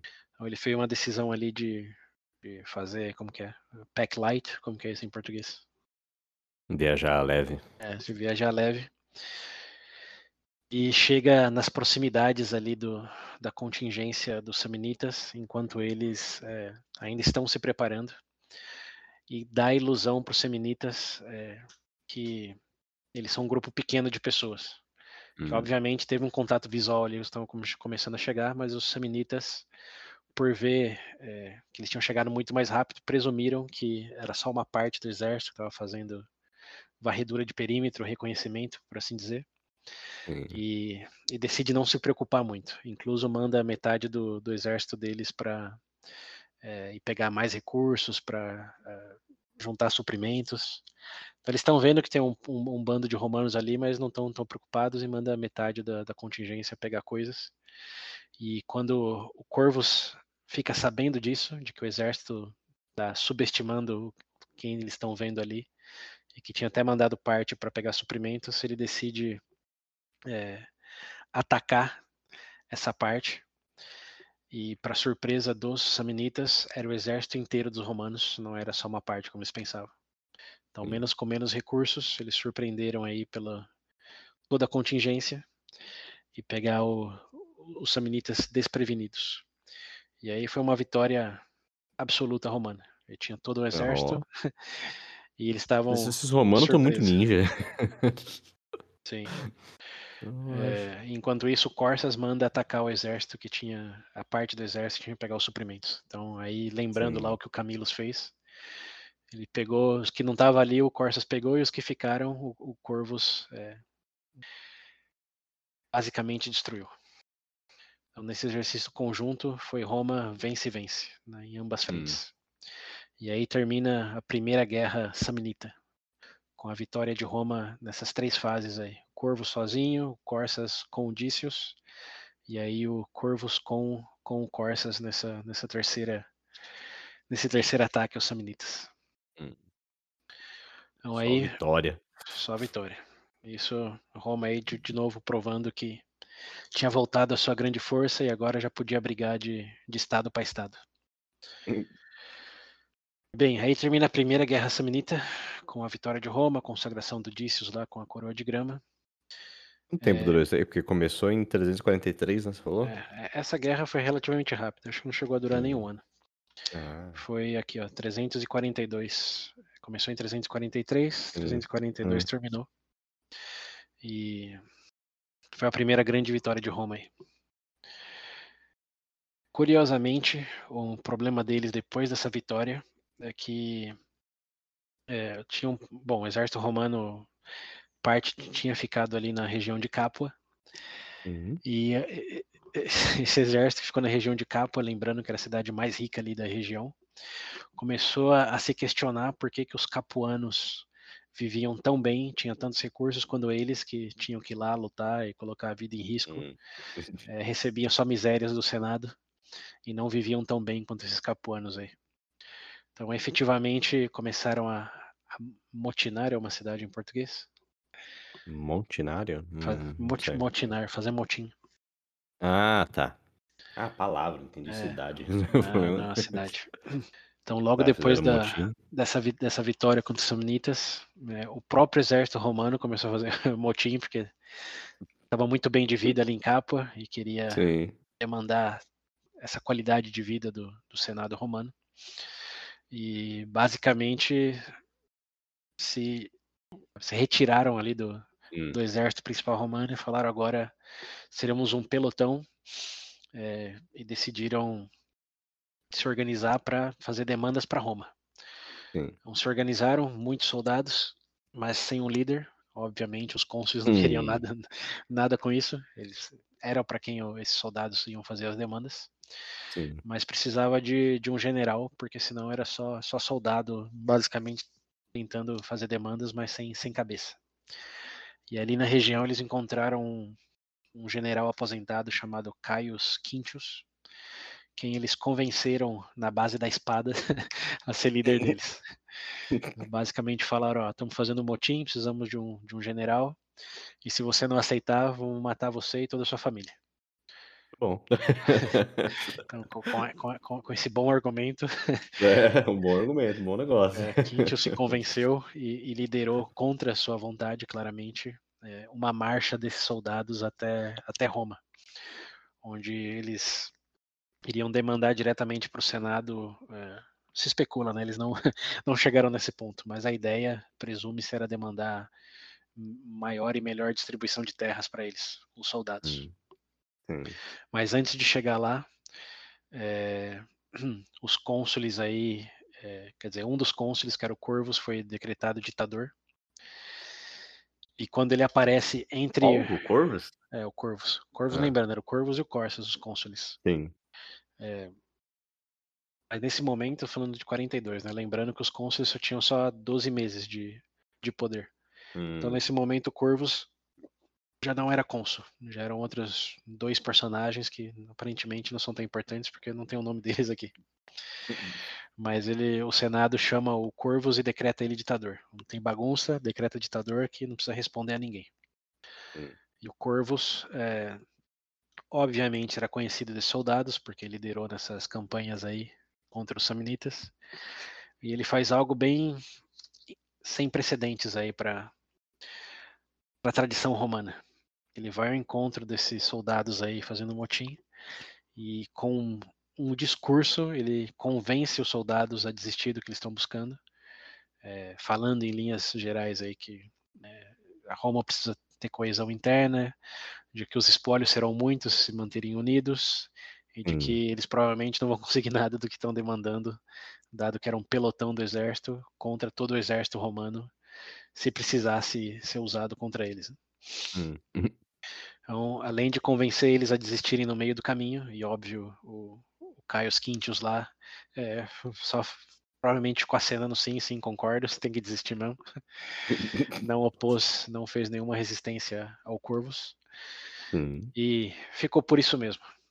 A parte sem precedente aí, além de talvez essa desistência do, dos romanos com o que queriam, é de que o, Corvus não só fez eles desistirem, senão que levou eles ao Senado e pediu clemência pelo ato de, de traição que eles tinham cometido. Hum.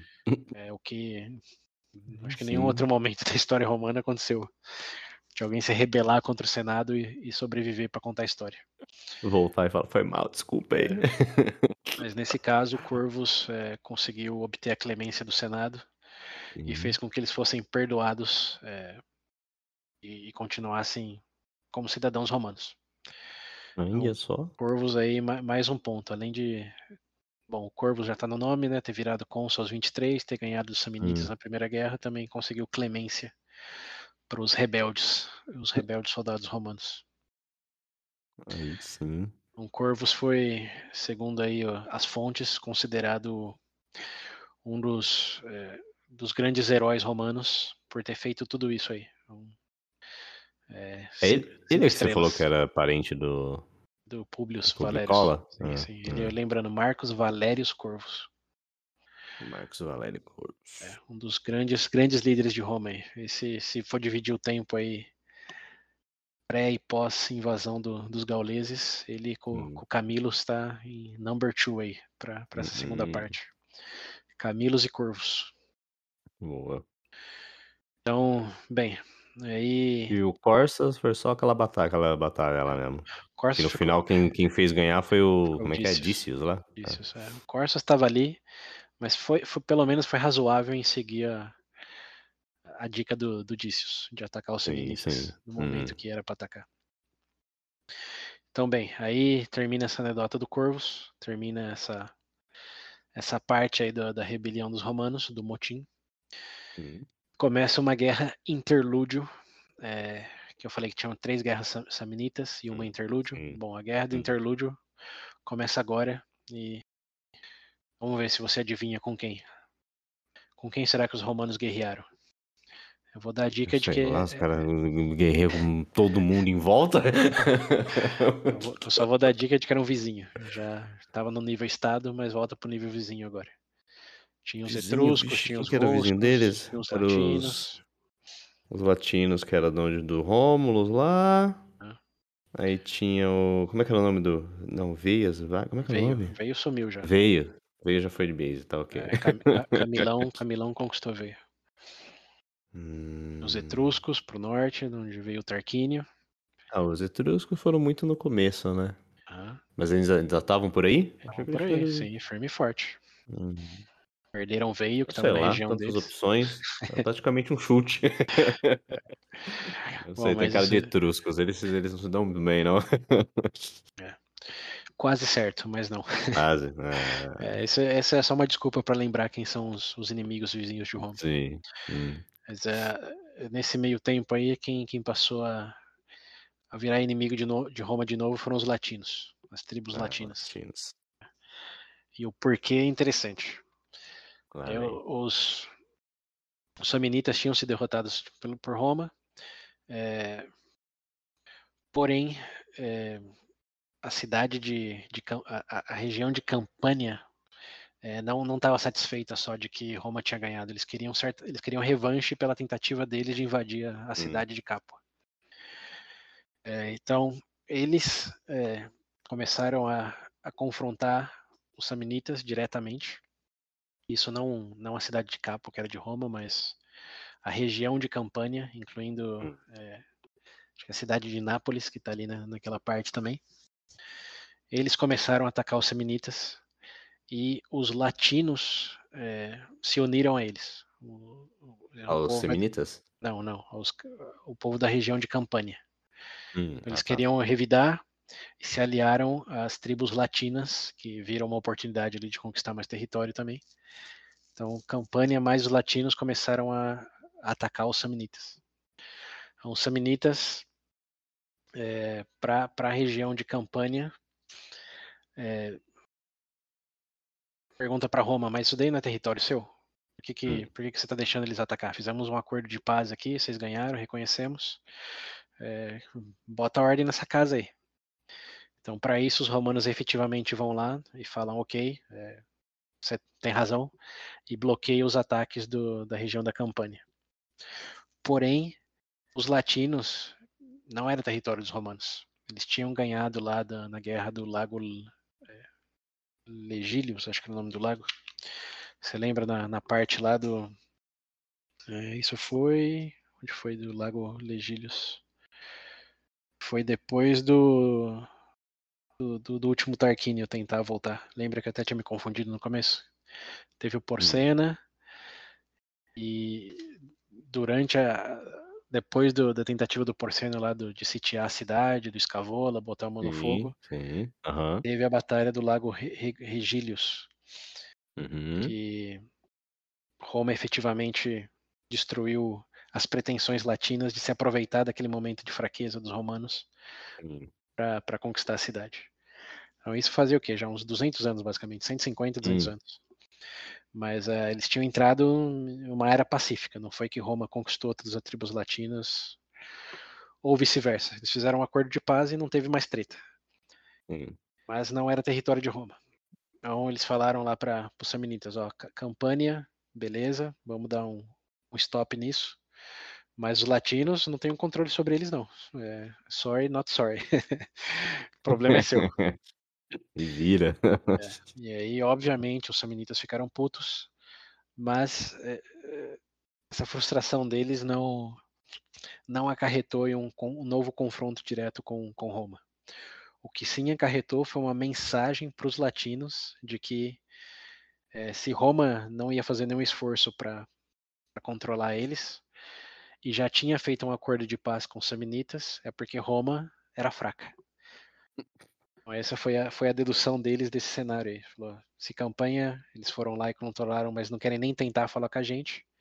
porque eles não querem brigar com a gente. Eles fizeram um Hum. acordo de paz com, com os samnitas em vez de dominar eles, é porque eles também não se vê na posição de, de conseguir dominar os samnitas. Sim, falaram, né? Tão, tão com medo, tão fraco. Exato. Então, a, a mensagem aí, eu falei que os samnitas ficaram putas com essa decisão, mas quem ficou feliz foram, foram os latinos, Sim. porque viram um momento de, de extrema fraqueza do- dos romanos ao não tentar parar eles e não conquistar em definitivo os samnitas. Então os latinos aproveitam isso e enviam emissários para Roma para renegociar os termos lá de, do, do acordo de pacificação. Eles dizem que eles querem, porque eles são aliados, como não tem um domínio, mas eles são aliados em diversas frentes aí. É, se não me engano, até contra os etruscos, os latinos mandaram soldados. Eles tinham, tinham aquele apoio, era um aliado de Roma. Não era território nem inimigo, era um aliado. Mas era uma aliança bem superficial, digamos assim. E muito mais favorável a Roma, que é, se defendia ou conquistava território e dava misérias para os latinos, pelo menos segundo Sim. eles mesmos. Né? Sim. Então eles foram lá para Roma e falaram: ó, agora que o jogo mudou e né, vocês não, obviamente não têm controle sobre a gente, queremos para continuar essa aliança muito mais participação nos espólios aí e muito mais representatividade no, eh, na governança romana. Incluso chegaram para o Senado e demandaram que um dos cônsules tinham que ser das tribos latinas. E a, Ou tá querendo demais. e a- reação do Senado escutar isso foi exatamente a sua aí. Essas tribos latinas Deus. com os quais Roma já tinha limpado o chão fazia 150 anos, Hum, estava chegando na porta deles e pedindo para ter um lugar no no, no quero cônsul. mandar também. É. E aí Ai, um, um- um momento de muita união interna romana, porque os patrícios, obviamente, já tinham brigado por 100 anos para não ceder esse poder para a plebe. Obviamente não ia querer ceder isso para os latinos também. E a plebe, que tinha acabado de conseguir isso depois de um, um século de luta, também não, não empatizou em nada com os latinos. Então, nesse raro momento de união, ambos patrícios, como os plebeus, falaram: não, sai daqui. E, bem, nesse momento, eh, os latinos decretaram guerra a Roma e vice-versa, dadas essas ambições deles. E dois eh, novos generais foram, foram apontados aí, o, o consulares, os cônsules, em 340. Então, lembrando, 343 foi a primeira guerra, 341 foi o motim aí que o Corvus evitou. Em 340, eh, os dois novos cônsules eram o Publius Dícios, o herói lá da, da primeira batalha contra os Samnitas, e um outro personagem chamado Manlius, mas não é o Manlius dos Gansos, é outro Manlius. Quem? Parente? Ah, tem- Você já percebeu quanto de Marcos tem em Roma até agora? Hum, é, verdade, verdade, É, verdade. Os nomes se repetem muito. Hum. E eu já Pera, Você falou que o, o Marcos Valério, o Corvus lá, Sim. que era parente do, do Publicola, mas o Dícios que chama Publius alguma coisa? Não, é o Pu- Publius. É, Publius era um primeiro nome comum, assim como ah, Marcos. tá. Ok, ok. O nome da família era o, é é o sobrenome, né? O, é o Valério, Hum, da família Valéria. E o hum, Publicola foi tá. um apelido dele porque ele era amigo do povo. Porque era amigo do povo, tá. É. Ok. Assim como Corvus, ou mesmo Coriolanos lá, né? Nenhum desses Uhum. nomes são parte do nome o realmente. nome, sim, sim. É, é tudo reconhecimento pelos feitos. Então, o Publius, é, Publius Dícios, ou conhecido como Dícios, Uhum. devia ter sido conhecido como é, ninja, ninja da madrugada, mas não. Presumo não tinha exposição à cultura japonesa nessa época. É, ficou como Dícios mesmo. Ele era um cônsul é, nesse momento e tinha o, o outro cônsul que era o Manlius. Isso. Nenhuma correlação com, é, com o Manlius dos Gansos que tinha- foi jogado da, da Rocha Trapeia lá 20 anos Sim. antes. Uhum. Bem, então eles eram os dois aí consulares Consus. Ok. e cônsules, melhor dito. e começaram a guerra contra os latinos. E a guerra contra os Uhum. latinos é interessante porque já viu aquele momento em filme, principalmente de super-herói, no qual o vilão é uma versão exata do herói, só que versão evil, maligna. Hum, sim. Os latinos, como está no nome, falavam o mesmo idioma que os romanos. Uhum. Estavam ali faziam mais tempo, lembrando que Alba Longa era tudo parte da tribo latina. Sim. É, e foi basicamente quem, onde nasceu Roma. Era o berço ali da, de Roma, era a região Uhum. dos latinos. Então, eles falavam a mesma língua, habitavam a mesma região, usavam os mesmos métodos de, de guerra. Era basicamente um espelho um do outro. Sim. É, como, como diz o ditado, o fruto que não cai muito longe da árvore. Roma era um fruto Sim, da árvore latina. Então, é- é- esse foi, foi um momento no filme onde eles sabiam que tinha basicamente era, era um espelho do outro. Uhum. Eu sabia que ia ter muito, é, muita perda de, de, de recursos e não tinha uma vitória garantida para nenhum lado. Sim. E as tribos latinas, apesar de ter sido derrotada lá há 150 anos, vinha também se fortalecendo. E eles não foram é, invadidos pelos gauleses, até porque não tinha uma cidade central Uhum. deles. Mas enfim, eles estavam tão fortes quanto Roma, por isso até que quiseram conquistar a região dos Samnitas ali com os, os campânios. Estavam num momento bom e decidiram que era um momento que podiam é, derrotar Roma. Sim. A inocência. Bom, da nossa perspectiva, né? que 2000 e... É, sim, exato. é, dois mil é. anos para frente. Mas na perspectiva deles, eles tinham uma boa chance e, e foram e foram foram em frente. É, e aí chega uma parte de, de lenda e mitologia. Hum. É que tanto o Odysseus como o Manlius, antes de efetivamente começar a guerra, eles é, tiveram um sonho. Os dois tiveram um sonho, o mesmo sonho, no qual é,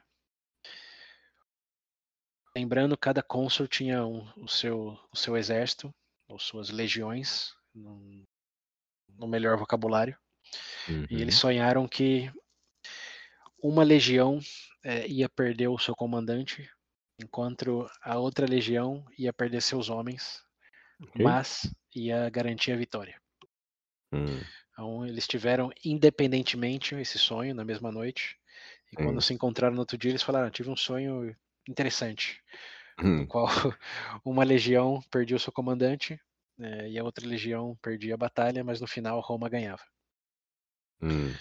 Eh, e Manlius, que era bastante eh, supersticioso, Sim. falou pro, pro Dácios de que, de que eles tinham que seguir por esse sonho, que era um, era um prelúdio Hum. dos deuses, era um al- algore dos deuses, de que eles tinham que Hum. seguir exatamente isso.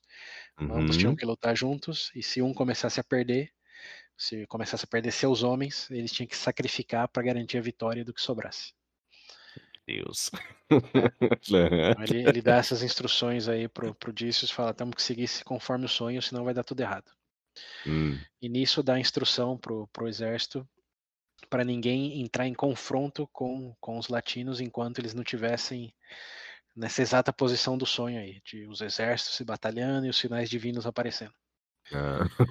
Então eles mandam eh, os seus pelotões, as suas legiões para as linhas de combate e dão explícitas instruções para ninguém entrar em guerra efetivamente antes do comando oficial. Uhum.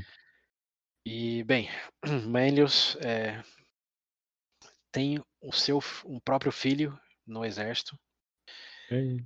e esse filho eh, é provocado pelo, pelos, pelos latinos, lembrando eles falam o mesmo idioma, Sim. eh, e começa a levar provo- provocação de que eles estão ali em posição de batalha, mas não entrando em batalha ainda. E não Sim. teve o comando oficial. Estão no lobby antes de entrar na partida. Exatamente. O momento de, de pesar os lutadores no, UFC. É. Caso psicológico só. Exato. E aí começam a xingar o filho do Manius aí de, de covarde, de galinha, começa a fazer, Deus. a fazer toda aquela, aquela encenação de, de ensino É, médio. Sua mãe é homem. Isso, é. Quando dá ré, é barulho de caminhão. É. Começaram com as provocações e o filho de, do, do Manlius, lembrando um cônsul, é, não, não leva isso tanto numa boa, porque, bom, ele é filho do comandante, né? Então tem que mostrar Hum. que, que não vai só ouvir desaforo. E ele parte para cima num duelo contra um dos, é, dos provocadores latinos. Hum. E ganha o duelo. Ele ganha o Olha. Loedo e, e levanta a moral de todo o exército romano, que não aceitou provocação e foi lá e matou o provocador. Então Ó, ele brabo. ganha autoestima aí com o exército, meio que vira um heróizinho do momento. Mas quando o Manlius fica sabendo disso, em vez de ficar orgulhoso do filho, ele fica muito puto, porque não tá Atacou seguindo. sem. É. É, porque desobedeceu a ordem e a ordem dele veio pelo, pelas sinalizações do sonho. Sim. Então ele não só desobedeceu, mas também arriscou todo o cumprir da, da profecia aí, porque saiu da narrativa né, que ele tinha tido nos sonhos. Então, num momento de muito patriotismo, Hum. o Manlius manda prender e executar o próprio filho, Nossa. que desobedeceu o comando e Ai, botou meu o futuro Deus de Roma em céu. risco por não seguir o sonho dele. Sim. É, muito bom. Muito bom. Meu Deus do céu. Seguindo os passos aí do. Quem que fez isso também? O É, Brutus, o Június foi- Brutus, foi- lembra lá do começo bem- da, da Bem República? breve mesmo. Começo da República, lembrando lá quando teve uns espiões do Tarquínio. E o Hum. Brutus descobriu que tinha filho dele no meio e mandou matar os filhos dele Hum, também. Sim, sim. Então é meio que é meio que parte da lenda aí, da lenda, digamos, no geral, de, dos valores romanos, de que o Estado Uhum. vem sempre em primeiro lugar. Sim. Família é descartável e tem que ser punida quando entra. É, é um, é, com- é, é um obstáculo aí para pelo pro cumprir das profecias. Então Uhum. o filho dele é açoitado e decapitado na frente de todo o exército.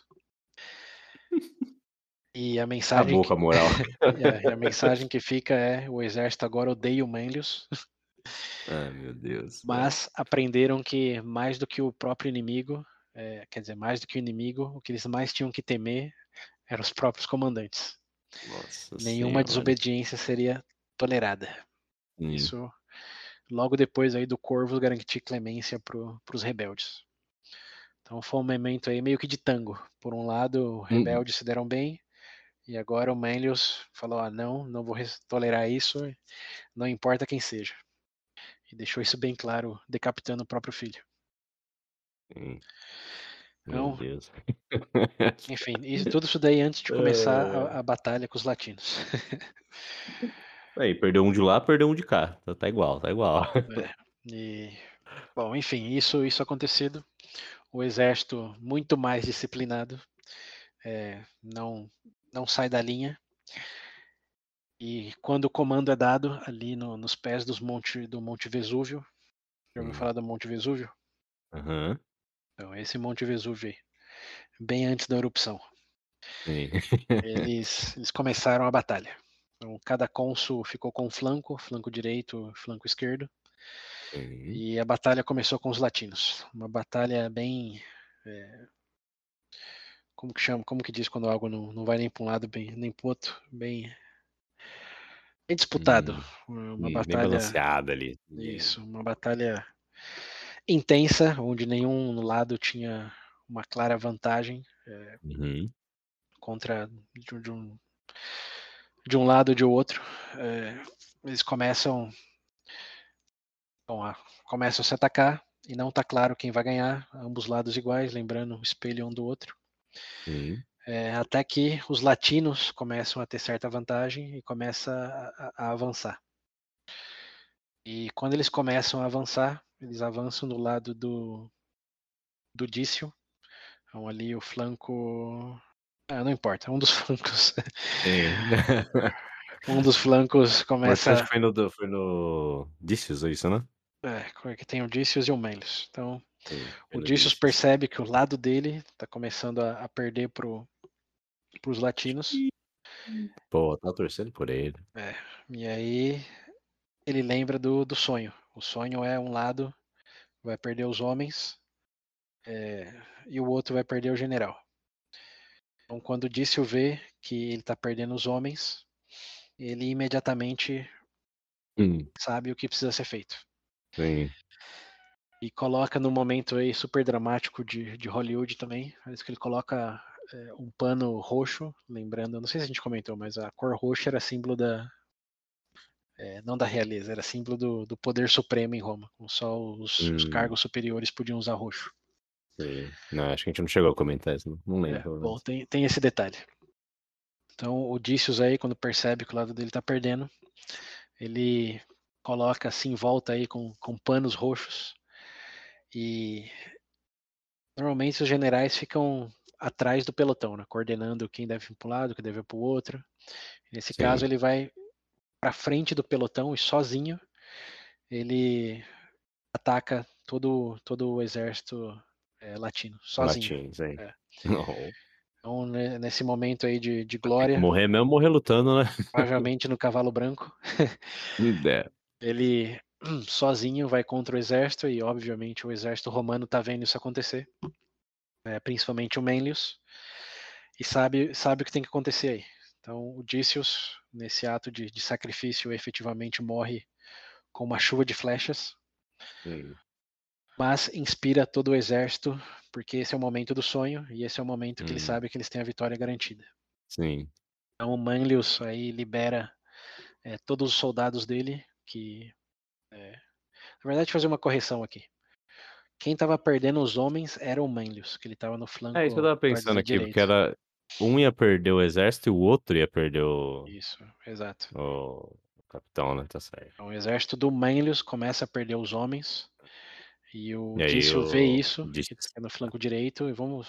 Não sei se é o correto, mas enfim, não precisa estar na mosca, é só no alvo. Sim, aham. O Dício do lado esquerdo vê que o flanco direito está perdendo, e aí ele se sacrifica. E nisso Ok. o Manlius vê que o momento do sonho chegou. Então, por mais que eles tinham perdido homens ali para os latinos, é, isso revigora o exército romano e ele libera toda a contingência reserva que ele tinha. Isso, até um parênteses aqui, estamos falando muito de combate, porque são situações de guerra, óbvio, que é difícil ilustrar num podcast. Então, tem vários links aí para animações é, no YouTube de, de como como isso aconteceu visualmente, o flanco esquerdo, o flanco direito, com o pelotão dianteiro, o pelotão do meio, o pelotão reserva. É muito mais fácil ver isso acontecendo do que escutar isso acontecendo. Sim. Aqui eu estou enfatizando mais as decisões aí, eu- as histórias, né? Mas o, o A por B aí de quem se mexeu para que lado e como, isso é bem melhor no, no YouTube e não, não vou nem tentar competir com isso.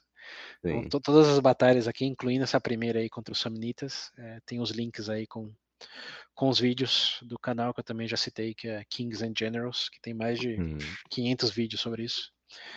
É, são vídeos curtos, basicamente entre 15 e 20 minutos, que explica ao detalhe aí a, a- coisa do combate. Sim. Mas enfim, fecho parênteses. É, Manlius libera o pelotão reserva dele e vai para cima dos latinos, os quais são efetivamente derrotados. É, os latinos aí não, não conseguem sobreviver ao sonho, ao sonho romano, e os romanos conseguem efetivamente ganhar, ganhar toda a batalha, com a maior perda sendo o Dícios. Ok. O Salvador lá da, da batalha dos Samnitas se sacrifica, mas inspira, faz a profecia se cumprir, e os latinos são derrotados pelos romanos de maneira definitiva. É, Hum, Roma aí já não quer mais é, ter nenhum risco de, de os latinos se rebelarem outra vez. sim. Tomaram o território também? Tomaram como essa depois de ganhar dessa batalha, lembrando os latinos não tinham como uma cidade como Roma, eles eram dispersos. Então, Uhum. ganhar dessa batalha onde cada cidade mandou um pouco de soldados, eles foram para os Hum, arredores dessas cidades e sitiaram todas a- as cidades, os tribos latinas. sim. E efetivamente, uma a uma, é, deram três opções para eles, basicamente. Na verdade, duas. A Sim. primeira era, era se render sem lutar, caso no qual eles eram garantidos a cidadania romana e não ia ter nada tirado deles. Era, o- era simplesmente me ajuda a te ajudar. Uhum. Então, vira romano e, e acabou. É, uma outra opção era é, bom, se, se eles quisessem resistir, os romanos iam mostrar que eles não tinham poder nenhum de, de batalha, mas ia dar a opção de, de basicamente se render e com isso não ganhar cidadania, mas ainda conseguir ficar ali e ser um subalterno romano, digamos assim. Uhum. E a terceira opção era quem não queria se render, não queria é, dar o terreno, era basicamente falar, então foge. é... corre. É, então corre. Essas eram as três opções. Ou se entrega de boa, ou, se, ou, ou, ou tenta provar sua honra, mas depois se entrega.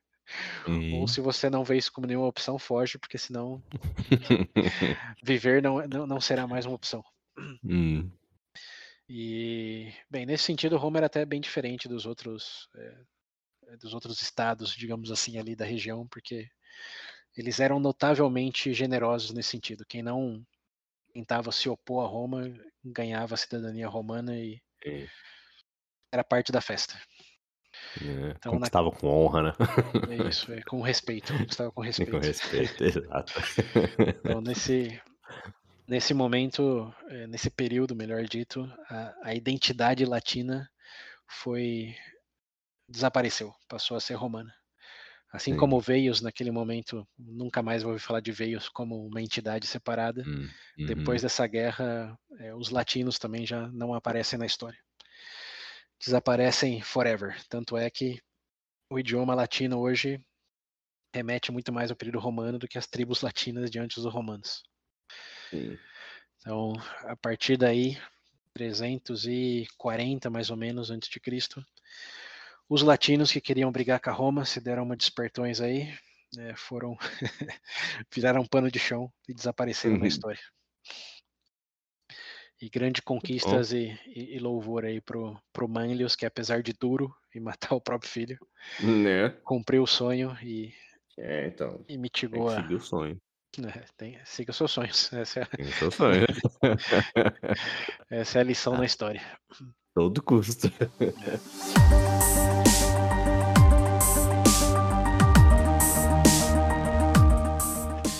É. Bem, por aqui Pô, terminamos. Delícios, gostava dele. Meu favorito né, né, desse episódio até agora. É, bom. É. Ele sabia o que tinha que fazer. Sim. Então, morreu, morreu com honra. Morreu com honra. Morreu com honra. Mas ele reaparecerá em breve. ele não, né? Filho, descendentes dele. Ouviremos Sim. o nome disso ainda. Uhum. Mas bem. Faltava aqui... reencarnar.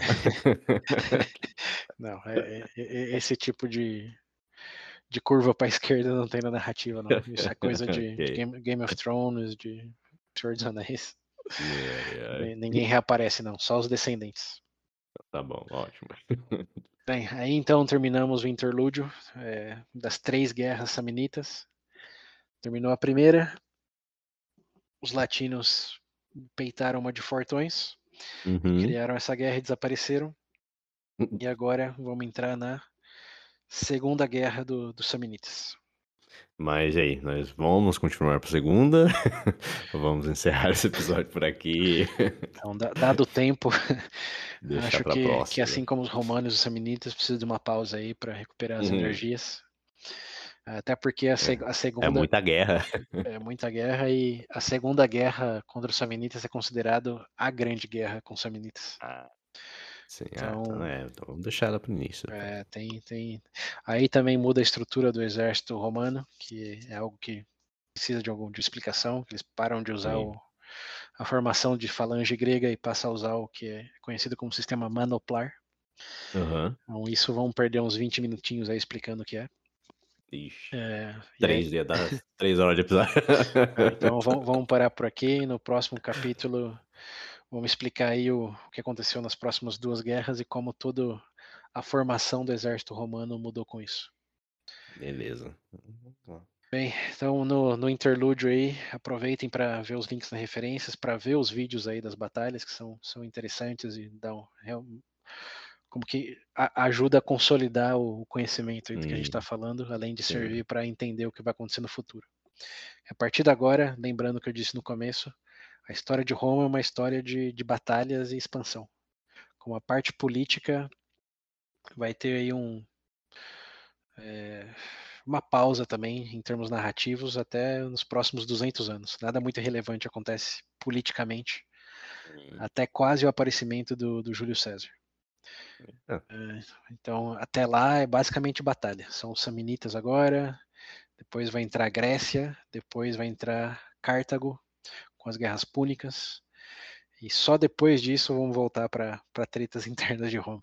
Nossa Senhora. Então, tem muito chão pela frente aí, muitas batalhas. Aproveitem para entender aí como eram essas batalhas e visualizar elas, porque é, é basicamente tudo sobre o que vamos falar no, nos hum. próximos hum. dois ou três episódios aí. Verdade mais que as guerras púnicas. Pensa é, nesse período de guerras como o universo Marvel aí na primeira fase. Agora estamos como nos, nos, primeiros Vingadores, na Batalha de Nova York. Aí. Esses são os Samnitas. Estamos falando desse nível de ameaça. e aí, lógico. Quem é o Thanos? Thanos é Cartago. As guerras púnicas. É, é, hum. O Ultimato é, é a Guerras Púnicas, a Segunda Guerra Púnica. E também foram três okay. Guerras Púnicas. Nossa Senhora! é, mas o, o, Ultimato aí, Roma Ultimatum é a Segunda Guerra Púnica contra o Imperador, Imperador não, General Hannibal, que, olha, ele é legitimamente um Thanos narrativo, assim, histórico. Ah, porra! É, ele, acho que de todo, tudo que eu já vi da história de Roma, é o que me causou maior impressionar assim de como que eu nunca ouvi falar desse cara antes de tudo que ele hum. dado tudo que ele fez. Hum. Que o Júlio okay. César todo mundo já ouviu falar, né? Embora também vamos saber muito mais do porquê que ele ganhou a fama que ganhou. Mas o Hannibal, ou Hannibal em inglês, é hum. é estrondoso assim o, os feitos dele hum. e o quanto, o quão pouco ele é conhecido fora do nicho aí de, de quem curte é, história. Eu mesmo, eu mesmo nunca ouvi falar. É, então, mas, mas vai, e você vai concordar comigo no final que ele, ele é o Thanos de toda essa história. Hum. ok. estamos, estamos ainda a uns 150 anos dele, então vamos com calma. Ixi, então, uns 50 episódios. Não, já uns 5. Mas a ideia não, a ideia aqui para os próximos é terminar as guerras samnitas aí, com Guerra 2, Guerra 3, depois, um próximo episódio vai ser com a guerra contra os gregos, que é as guerras Sim. pírricas, que é um descendente direto do Alexandre o Grande. E depois dele tem aí o interlúdio é, Guerras Púnicas, a primeira, que é importante, mas o Hannibal não aparece, e a segunda que é Roma Ultimatum. Aí sim, hum. o bicho vai pegar. Hum. Mas bem, suficiente de, é, de trailers. Vamos parar por aqui. E, e seguimos aí no, no, próximo capítulo, Segunda Guerra, Grande Guerra Samnitas. O que acontecerá? Okay. Que novos heróis surgirão? Não percam. É isso.